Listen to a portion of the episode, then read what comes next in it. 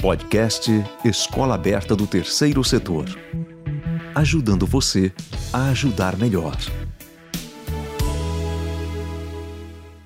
Bom, o tema hoje, então, são as parcerias entre as organizações da sociedade civil e o poder público, né?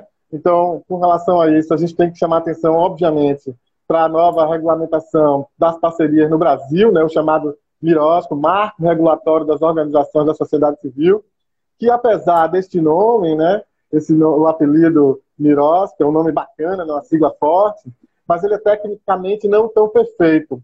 E por que isso? Né? Porque é, ele não é o marco regulatório das organizações estrito senso. Ele é o marco regulatório das parcerias entre o poder público e essas organizações. Ele diz mais sobre o fazer público, né, do poder público, do que propriamente das organizações. Mas é importante que as organizações conheçam o marco, estejam adaptados ao marco, porque, na verdade, o marco regulatório trouxe para o direito, trouxe para o ordenamento jurídico é, todo, tudo aquilo que as organizações são. Né? E aí destaco o grande avanço que o Miroski traz, que é justamente tratar as organizações como organizações, né? sem fins lucrativos, com aquilo que elas têm a oferecer é, para a sociedade, não como empresas, e não como poder público. Né? Ela não tem um corpo burocrático como o poder público tem e ela não tem dinheiro em caixa como as organizações, como as empresas têm. Portanto, acho que o, o, o acho, não tenho certeza, né? É, sempre coloco isso de que o grande avanço que o Miroski traz é justamente tratar as organizações como elas são, com a sua natureza, respeitando aquilo que elas podem fornecer, que elas podem dar à sociedade, né? Então é justamente por isso a importância dessa discussão nossa, da parceria, né, dos modos, dos modelos, dos instrumentos de parceria entre as organizações da sociedade civil e o poder público. O poder público com recursos, com, com recursos humanos, com recursos físicos, com recursos financeiros, né, e com a responsabilidade de prover os bens e serviços públicos para os cidadãos, e as organizações com uma capacidade é, de resposta social muito grande, com a capacidade de adaptação aos problemas sociais muito grande, com a capilaridade grande. Né? Eu venho de uma experiência é, de muitos anos trabalhando com organizações que atuam com HIV/AIDS, né? Então você tem uma história desse setor no Brasil, as políticas de HIV/AIDS nesse país, o programa de a resposta à AIDS no Brasil, ele necessariamente passou pela parceria com as organizações, ele foi construído através das parcerias com as organizações, né? foi muito orgânica a participação das parcerias dessas organizações. Então, o modelo de atuar em parceria é um modelo muito fértil de estudos do ponto, né, no campo da AIDS. Eu venho deste campo, já trabalho com esse tipo de relação há muitos anos. E o Miroski vem para dar instrumentos para pavimentar um pouco é, essa, essa relação, no sentido de que essas organizações, aí falando do, deste campo da AIDS, elas têm a, a possibilidade de, de interação ou de inserção em espaços de sociabilidade é, de populações que fazem muito pouco vínculo, que são muito difíceis de dialogar com o sistema público de saúde. Então, elas conseguem adentrar, conseguem dialogar com estes públicos, conseguem produzir material, conseguem produzir é, inteligibilidade é, através de material, de, de, de material com linguagem específica, de atuação entre pares, enfim. Então, uma série de estratégias que essas organizações fazem no sentido de atuar, de atuar lado a lado com o poder público, no sentido de evitar a, a, na época, né, a, a, epidemia da AIDS, o adoecimento, enfim. Então, esse é um exemplo que eu trago uma experiência é, que tive, que tenho até hoje, é, trabalho muito com essas organizações e trago um pouco aqui para a gente iniciar o debate. Por fim, aqui na minha fala introdutória, é, eu gostaria de chamar a atenção para o mapa das organizações da sociedade civil. Para quem não conhece, é o mapa do IPEA, né? Uh, ele é um mapa que reúne uma base de dados do governo oficial, né, do governo federal, sobre a atuação das organizações da sociedade civil no Brasil, mas também as organizações podem se apoderar desse mapa, colocar seus, seus dados, complementar os dados que estão lá. E esse mapa, hoje no Brasil, ele diz que nós temos 701.921 organizações da sociedade civil no Brasil. Tá? E aí eu destaco dois setores, né, que você pode fazer a pesquisa por setores lá, dois setores que são fundamentais, especialmente nesse momento de pandemia que a gente está vivendo, que são a assistência social, né, onde temos 43.526 organizações, e o setor saúde, em que temos 8.859 organizações cadastradas lá no mapa das OSCs como atuantes nesse setor. Então, a importância dessas organizações, ela é sobremaneira, ela é, é, é são fundamentais é, para enfrentar momentos de pandemia, como esse que a gente está vivendo, e para os dias comuns, digamos assim, né? Porque isso tudo vai passar e a gente vai voltar a um, digamos, novo normal, né? Teremos novas é, possibilidades de atuação e eu destaco esses dois setores para a gente começar aí a nossa conversa com Nair. É, com relação à, à, parceria de ao terceiro setor, é uma das coisas que, se é que se pode tirar algo de positivo desse momento que nós estamos passando, dessa pandemia, é o reconhecimento do papel do terceiro setor para a sociedade. Né? Então, muitas das atividades, principalmente na área de saúde, na própria área de assistência social, estão sendo desenvolvidos como sempre foi, pelas eh, entidades sem fins lucrativos, né, pelas organizações do terceiro setor. Isso está ficando cada vez mais evidente para quem não conhecia essa área, agora está vendo o papel importantíssimo dessas instituições que já agiam antes, estão agindo fortemente agora e vão continuar atuando no período pós-pandemia. É, e, e, sobre o tema de nosso bate-papo, não né, é que se considera uma, uma parceria? No sentido mesmo literal da palavra, de acordo com o dicionário, é uma relação entre duas ou mais pessoas buscando um objetivo comum. E foi muito importante esse conceito de parceria ter sido introduzido na Lei 13.019 de 2014 do Marco Regulatório, para deixar bem claro que é uma relação de duas partes que têm um objetivo comum, que vão agir em mútua cooperação, através de atividades e projetos, buscando sempre alcançar uma finalidade de interesse da sociedade. Porque até então as relações eram muito voltadas para o lado ou comercial, com os contratos administrativos, ou a relação que deveria caber somente aos órgãos públicos, que era o convênio. Então, a partir do momento que se define parceria, fica mais claro é, e, de identificar o papel do parceiro da sem fins lucrativos junto ao poder público. Então, o primeiro ponto que cabe destacar é que a parceria é, na verdade, uma relação onde os dois têm direitos e deveres, mas o objetivo sempre é comum. Então, a partir daí, o poder público passa a enxergar as entidades sem fins lucrativos como uma parceira, como aquela instituição que vai ajudar a desenvolver políticas públicas e, por isso, merece todo o respeito. Deixando claro também que, apesar da Lei 13.019 ser a principal lei hoje das parcerias, ser a mais famosa, a mais destacada, existem outros tipos de parceria que podem ser realizados entre o poder público e as entidades sem fins lucrativos. Então, é, como ela recebeu, nessa lei, recebeu a denominação do marco regulatório, e o Lucas bem falou que, na verdade, ela é uma lei de parcerias, mas ela não é a lei que rege todas as parcerias. Então, as entidades, por exemplo, que atuam é, com atendimento pelo SUS de uma forma filantrópica, ela continua celebrando convênios e contratos que têm uma legislação específica. Se a entidade é, for tiver uma titulação de OCIP, ela vai celebrar termos de parceria com base em uma outra lei, a lei das OCIP. Se ela realiza contratos de gestão com o poder público, ela vai ser considerada uma organização social, uma OS, e também temos legislação federal, estaduais e municipais. Então, depende dessa relação de parceria para identificar qual vai ser o instrumento legal, a legislação que vai ser aplicada. Então, a entidade de cultura também tem várias leis a nível federal, a nível estadual, a nível municipal também. E ainda tem é, os repartos que são feitos diretamente para algumas entidades que atuam na área, principalmente educacional. Então, o primeiro ponto que nós precisamos destacar aqui é que não é toda a parceria que vai ser regulada pela Lei 13.019 de 2014, mas essa lei que vai reger os termos de colaboração, os termos de fomento e os acordos de cooperação. Então, temos a lei a nível federal, né, que é 13.019 de 2014, regulamentada pelo decreto também estadual 8726 de 2016, mas, por exemplo, aqui na Bahia temos o decreto 17091 de 2016, as resoluções do Tribunal de Contas do Estado também que versam sobre o assunto, e para Salvador temos também o decreto 29129 de 2017, com resoluções do Tribunal de Contas dos Municípios.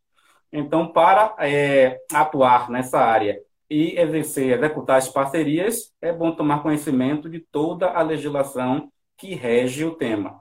Então, os outros estados devem ter suas legislações próprias e cada município também. Na ausência dessas, dessas regulamentações próprias, aí sim utiliza na íntegra a lei federal. É interessante que quando essa legislação surgiu, que foi bastante badalada, né, de 2014, e só entrou em vigor em 2017 para municípios, 2016 para a União, Estado e Distrito Federal, ela trouxe várias oportunidades para as entidades sem fins lucrativos por esse reconhecimento inicial da sua importância. E aí aquelas atividades que são de interesse público, ficou bem claro que elas podem ser financiadas com recursos públicos, desde que sejam cumpridos todos os requisitos de participação de chamamento público, de apresentação de proposta, elaboração de projetos, escolha das entidades, apresentação de uma série de documentos, que não, não vamos entrar em detalhes aqui, mas houve esse reconhecimento do papel das entidades e elas passaram a entender também que o que elas fazem, se for de interesse público, em alguns momentos pode e deve ser é, financiado com recursos públicos. E também houve uma padronização da forma de gestão, da forma de execução das parcerias, da forma de seleção, ou seja, todas as etapas passou a ter uma, passaram a ter uma, uma padronização, até porque antes cada órgão público, cada secretaria, cada estado fazia da forma que entendia ser conveniente.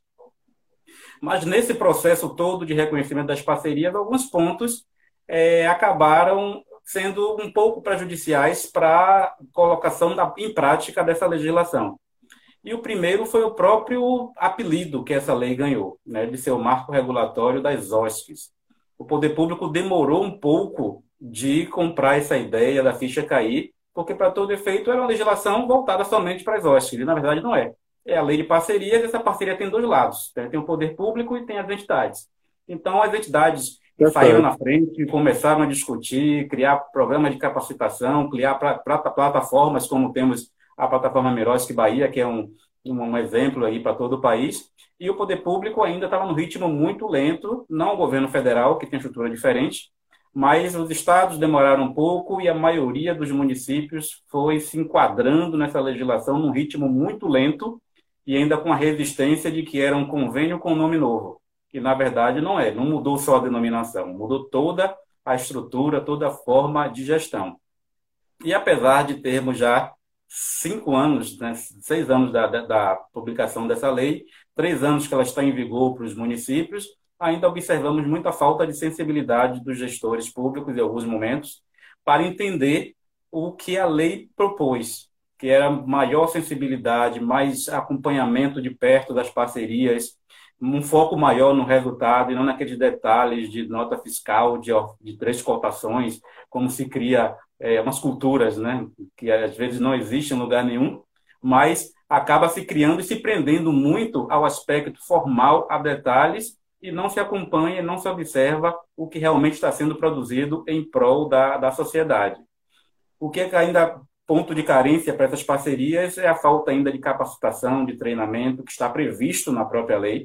O poder público ainda está num ritmo muito lento, principalmente os municipais.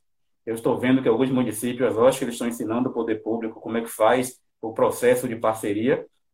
E uma coisa que depois da lei ter entrado em prática, que ainda me preocupa um pouco, é a aplicação seletiva do que está escrito na lei. Ou seja, o poder público, alguns pontos da lei ela lê, entende bem e aplica, e outros passa por cima porque não é de seu, de seu interesse.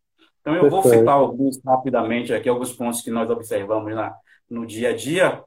E também é bom ressaltar né, que a parceria é um direito da entidade de fazer essa, essa celebração, de receber recursos públicos, como ela também tem o dever de executar bem e de prestar contas. Então, essa lei trouxe regras para os dois lados e trouxe direitos, mas também deveres.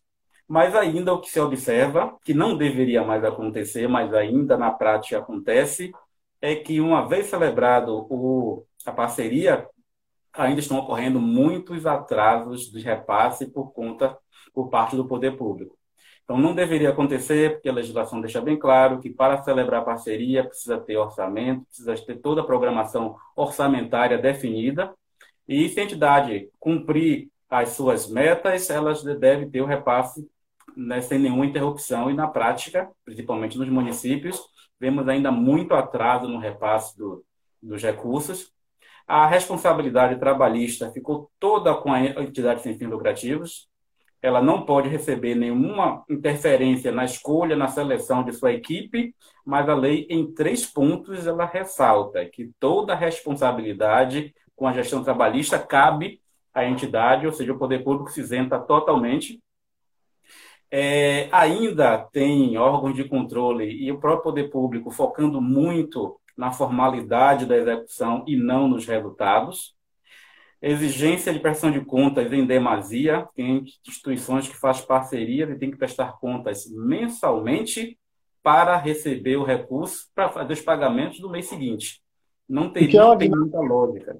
Uma dinâmica de prestação de serviço, né? uma dinâmica contratual, né, Está absolutamente contraditório com que o Miroski traz. São esses pontos que a lei trouxe e não estão sendo aplicados em algumas situações. Porque se houver o um monitoramento, o acompanhamento da parceria, a avaliação das, das etapas sendo realizadas, não há necessidade de todos os meses ter que apresentar uma série de documentos, extratos bancários, notas fiscais, para alguém no poder público analisar, emitir um parecer, enviar para a área que vai fazer o pagamento para fazer o repasse de recursos. Isso envolve é, atrasos, interrupções, e a entidade está lá com sua equipe trabalhando. Os salários têm que ser pagos os, os encargos sociais precisam ser pagos. Então, assim, a, a, legislação trouxe é, várias inovações e que muitos órgãos públicos não estão observando não estão aplicando. Outro ponto que ainda causa problemas na execução das parcerias são os editais. Editais, a, a, a lei sugere, editais é, objetivos, diretos, simplificados. E parece que estão lendo ao contrário. Estão sendo editais complexos e complicados. Então, temos editais com mais de 100 páginas exigindo coisas que não se exigia antes, coisas que não se exigem nem para grandes empresas que vão fazer pontes na licitação. Estão exigindo é, muitas coisas para as entidades que, na verdade, não cabem. O que for cabível para o poder público ter uma estrutura melhor, ter uma avaliação melhor, perfeito. Né? Então, alguns outros pontos que nós ainda identificamos nas parcerias que precisam ser revistos e que as entidades sem fins lucrativos precisam tomar conhecimento de que elas têm alguns direitos que ainda não estão sendo cumpridos pelo poder público, e só com conhecimento, com, com interpretação correta da legislação e com a união de esforços, vamos conseguir resolver essa questão. Um ponto que, Lucas, que é muito comum é ainda a dificuldade das entidades em não ter a cobrança de tarifas bancárias. Não é necessário ainda brigar com os bancos, mas lembrando que são bancos oficiais, bancos públicos, no caso aqui, Banco do Brasil e Caixa Econômica. Em alguns estados tem bancos oficiais estaduais ou regionais, mas geralmente é Banco do Brasil e Caixa Econômica, que ainda tem uma grande dificuldade das entidades conseguirem é, a isenção das tarifas sobre é, os recursos da movimentação das contas específicas. Então, não é qualquer conta da entidade que vai ser livre de tarifas, mas toda conta que for aberta especificamente para uma parceria celebrada com base na Lei 3.019 2014, tem uma definição, tem uma lei que tem que ser levada para o gerente dos bancos para que isso seja cumprido. Então, não é nenhum favor que vai ser solicitado ao banco. É simplesmente pedir para que o gerente cumpra a, a legislação. E uma outra, eu acho que eu queria incluir uma outra questão, Nailton, que é a questão dos documentos originais. A, tem poder público que está solicitando, exigindo das organizações os documentos originais da sua contabilidade. O que é um absurdo, porque os documentos e a lei ela expressa no sentido de que esses documentos são de responsabilidade da organização. Então, o poder público não pode exigir documentos originais. Esses documentos eles ficam obrigatoriamente durante 10 anos uh, arquivados na organização depois da prestação de contas, né? E as organizações elas têm que cumprir as normas brasileiras de contabilidade, toda a questão uh, da, da, normativa da contabilidade nacional. Então não tem por que você interpretar dessa maneira. Inclusive, uh, o Tribunal de Contas do Estado da Bahia tem uma resolução que trata dessas questões e que, que dá margem para isso, né? É, a, a, ideia da padronização dos procedimentos acabou não sendo observada por todos os entes públicos. A legislação federal fala que pode ser cópia. A legislação do Estado da Bahia exige que seja original. E a legislação de Salvador fala em cópia também. Então vai depender muito do parceiro para interpretar. Isso acontecia muito antigamente, na época dos convênios. A depender do parceiro, tinha que identificar a legislação. Um outro ponto que precisa chamar a atenção com relação às parcerias é que recentemente o Tribunal de Contas do Estado de São Paulo notificou diversas instituições sem fins lucrativos por elas não estarem cumprindo a exigência de divulgação das informações das parcerias. O marco regulatório trouxe isso em 2014, mas essa exigência já é de, desde 2011, Lei de Acesso à Informação. Perfeito. Então, é, é necessário, é exigível que as entidades coloquem no seu site, quem não tiver site, que imprima, coloque no, no mural, no, num quadro de aviso, na porta da instituição. Isso, tem, elas têm que divulgar informações da parceria, quem é o parceiro, o número do instrumento, o valor que recebeu, como está prestando contas, é, o que, é que está sendo pago da equipe com recursos públicos. Não precisa colocar o nome das pessoas, mas os cargos estão sendo remunerados com recursos públicos, porque isso está na legislação. Então, o Tribunal de Contas do Estado de São Paulo, que é o exemplo que nós temos, que notificou as entidades para não estarem cumprindo. Essa regra também cabe para o poder público. O poder público também precisa divulgar essa informação das parcerias, mas das OSCs também. E a questão da... Sim. Eu, eu, sobre esse ponto, eu queria é, trazer é, exatamente o exemplo de que o, o mapa, né, só complementar a informação, de que o mapa das organizações da sociedade civil do IPEA, ele, né, como eu disse no começo, ele não é só um banco de dados oficial, ele pode ser utilizado pelas organizações. É uma boa prática se você não tem. Ora, o MIROSC ele exige né, que você publique essas informações, mas não obriga você a ter um site. Então você não, não necessariamente tem que se onerar para fazer um site só para colocar essas informações. Mas, de todo modo, você pode utilizar a sua página lá, o seu perfil, que fica lá no mapa das OSCs, para colocar essas informações. O decreto de regulamentação do MIROSC da cidade de Belo Horizonte já traz isso, que aceita o, o que está publicado no mapa das OSCs como informação publicada. Ele é um, um, site oficial, portanto, ele é perfeitamente viável e essa é uma dica importante para as organizações. Se você tem parceria com recurso público, você coloca lá. Que afinal de contas, né, só trazendo mais elementos aqui para nossa discussão, a gente está falando de recurso público.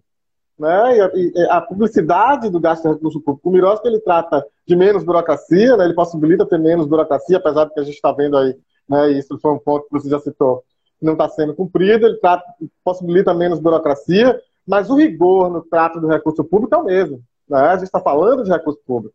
Portanto, esses dados precisam ser publicados. E você pode utilizar o mapa das OSCs para fazer essa publicação. Perfeito. A questão da transparência deveria ser até algo espontâneo no terceiro setor. É um trabalho bonito, um trabalho legal, em prol da sociedade, deveria até ter um prazer divulgar essas informações não, não se divulga espontaneamente e o pior, não está se divulgando o que está sendo exigido pela legislação. Mas no Brasil isso é normal, né? Só cumprir as regras depois que, que dói no bolso. Então é bom tomar cuidado e, celebrando parcerias com o poder público, é necessário divulgar as informações obedecendo o que está na legislação.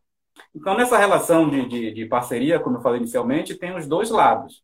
Então, é exigível que toda parceria tem uma prestação de contas demonstrando tudo que foi realizado, as metas, cumprimento do objeto e a gestão financeira, quando for exigível, depende do decreto, depende da, da, da legislação do Estado ou do município. Mas o poder público precisa também fazer o acompanhamento, fazer o monitoramento, e o poder público também tem prazo para se manifestar acerca da prestação de contas apresentada.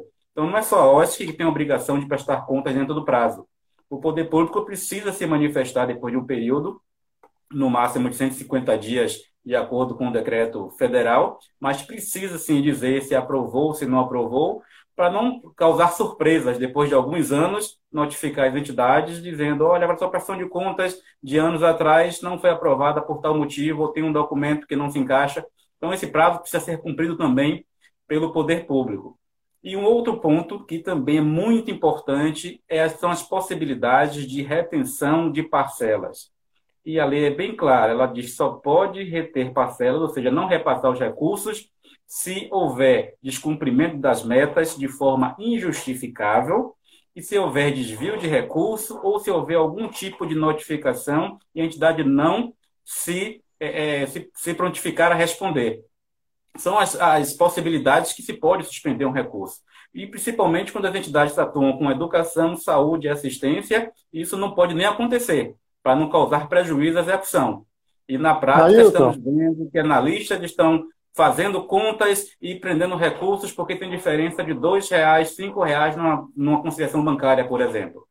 Então, precisa ter essa sensibilidade de que, se não for causar prejuízo ao erário, que se mantenha a execução da parceria, libere os repasses e aí pode fazer notificação, diligências, pedir explicações.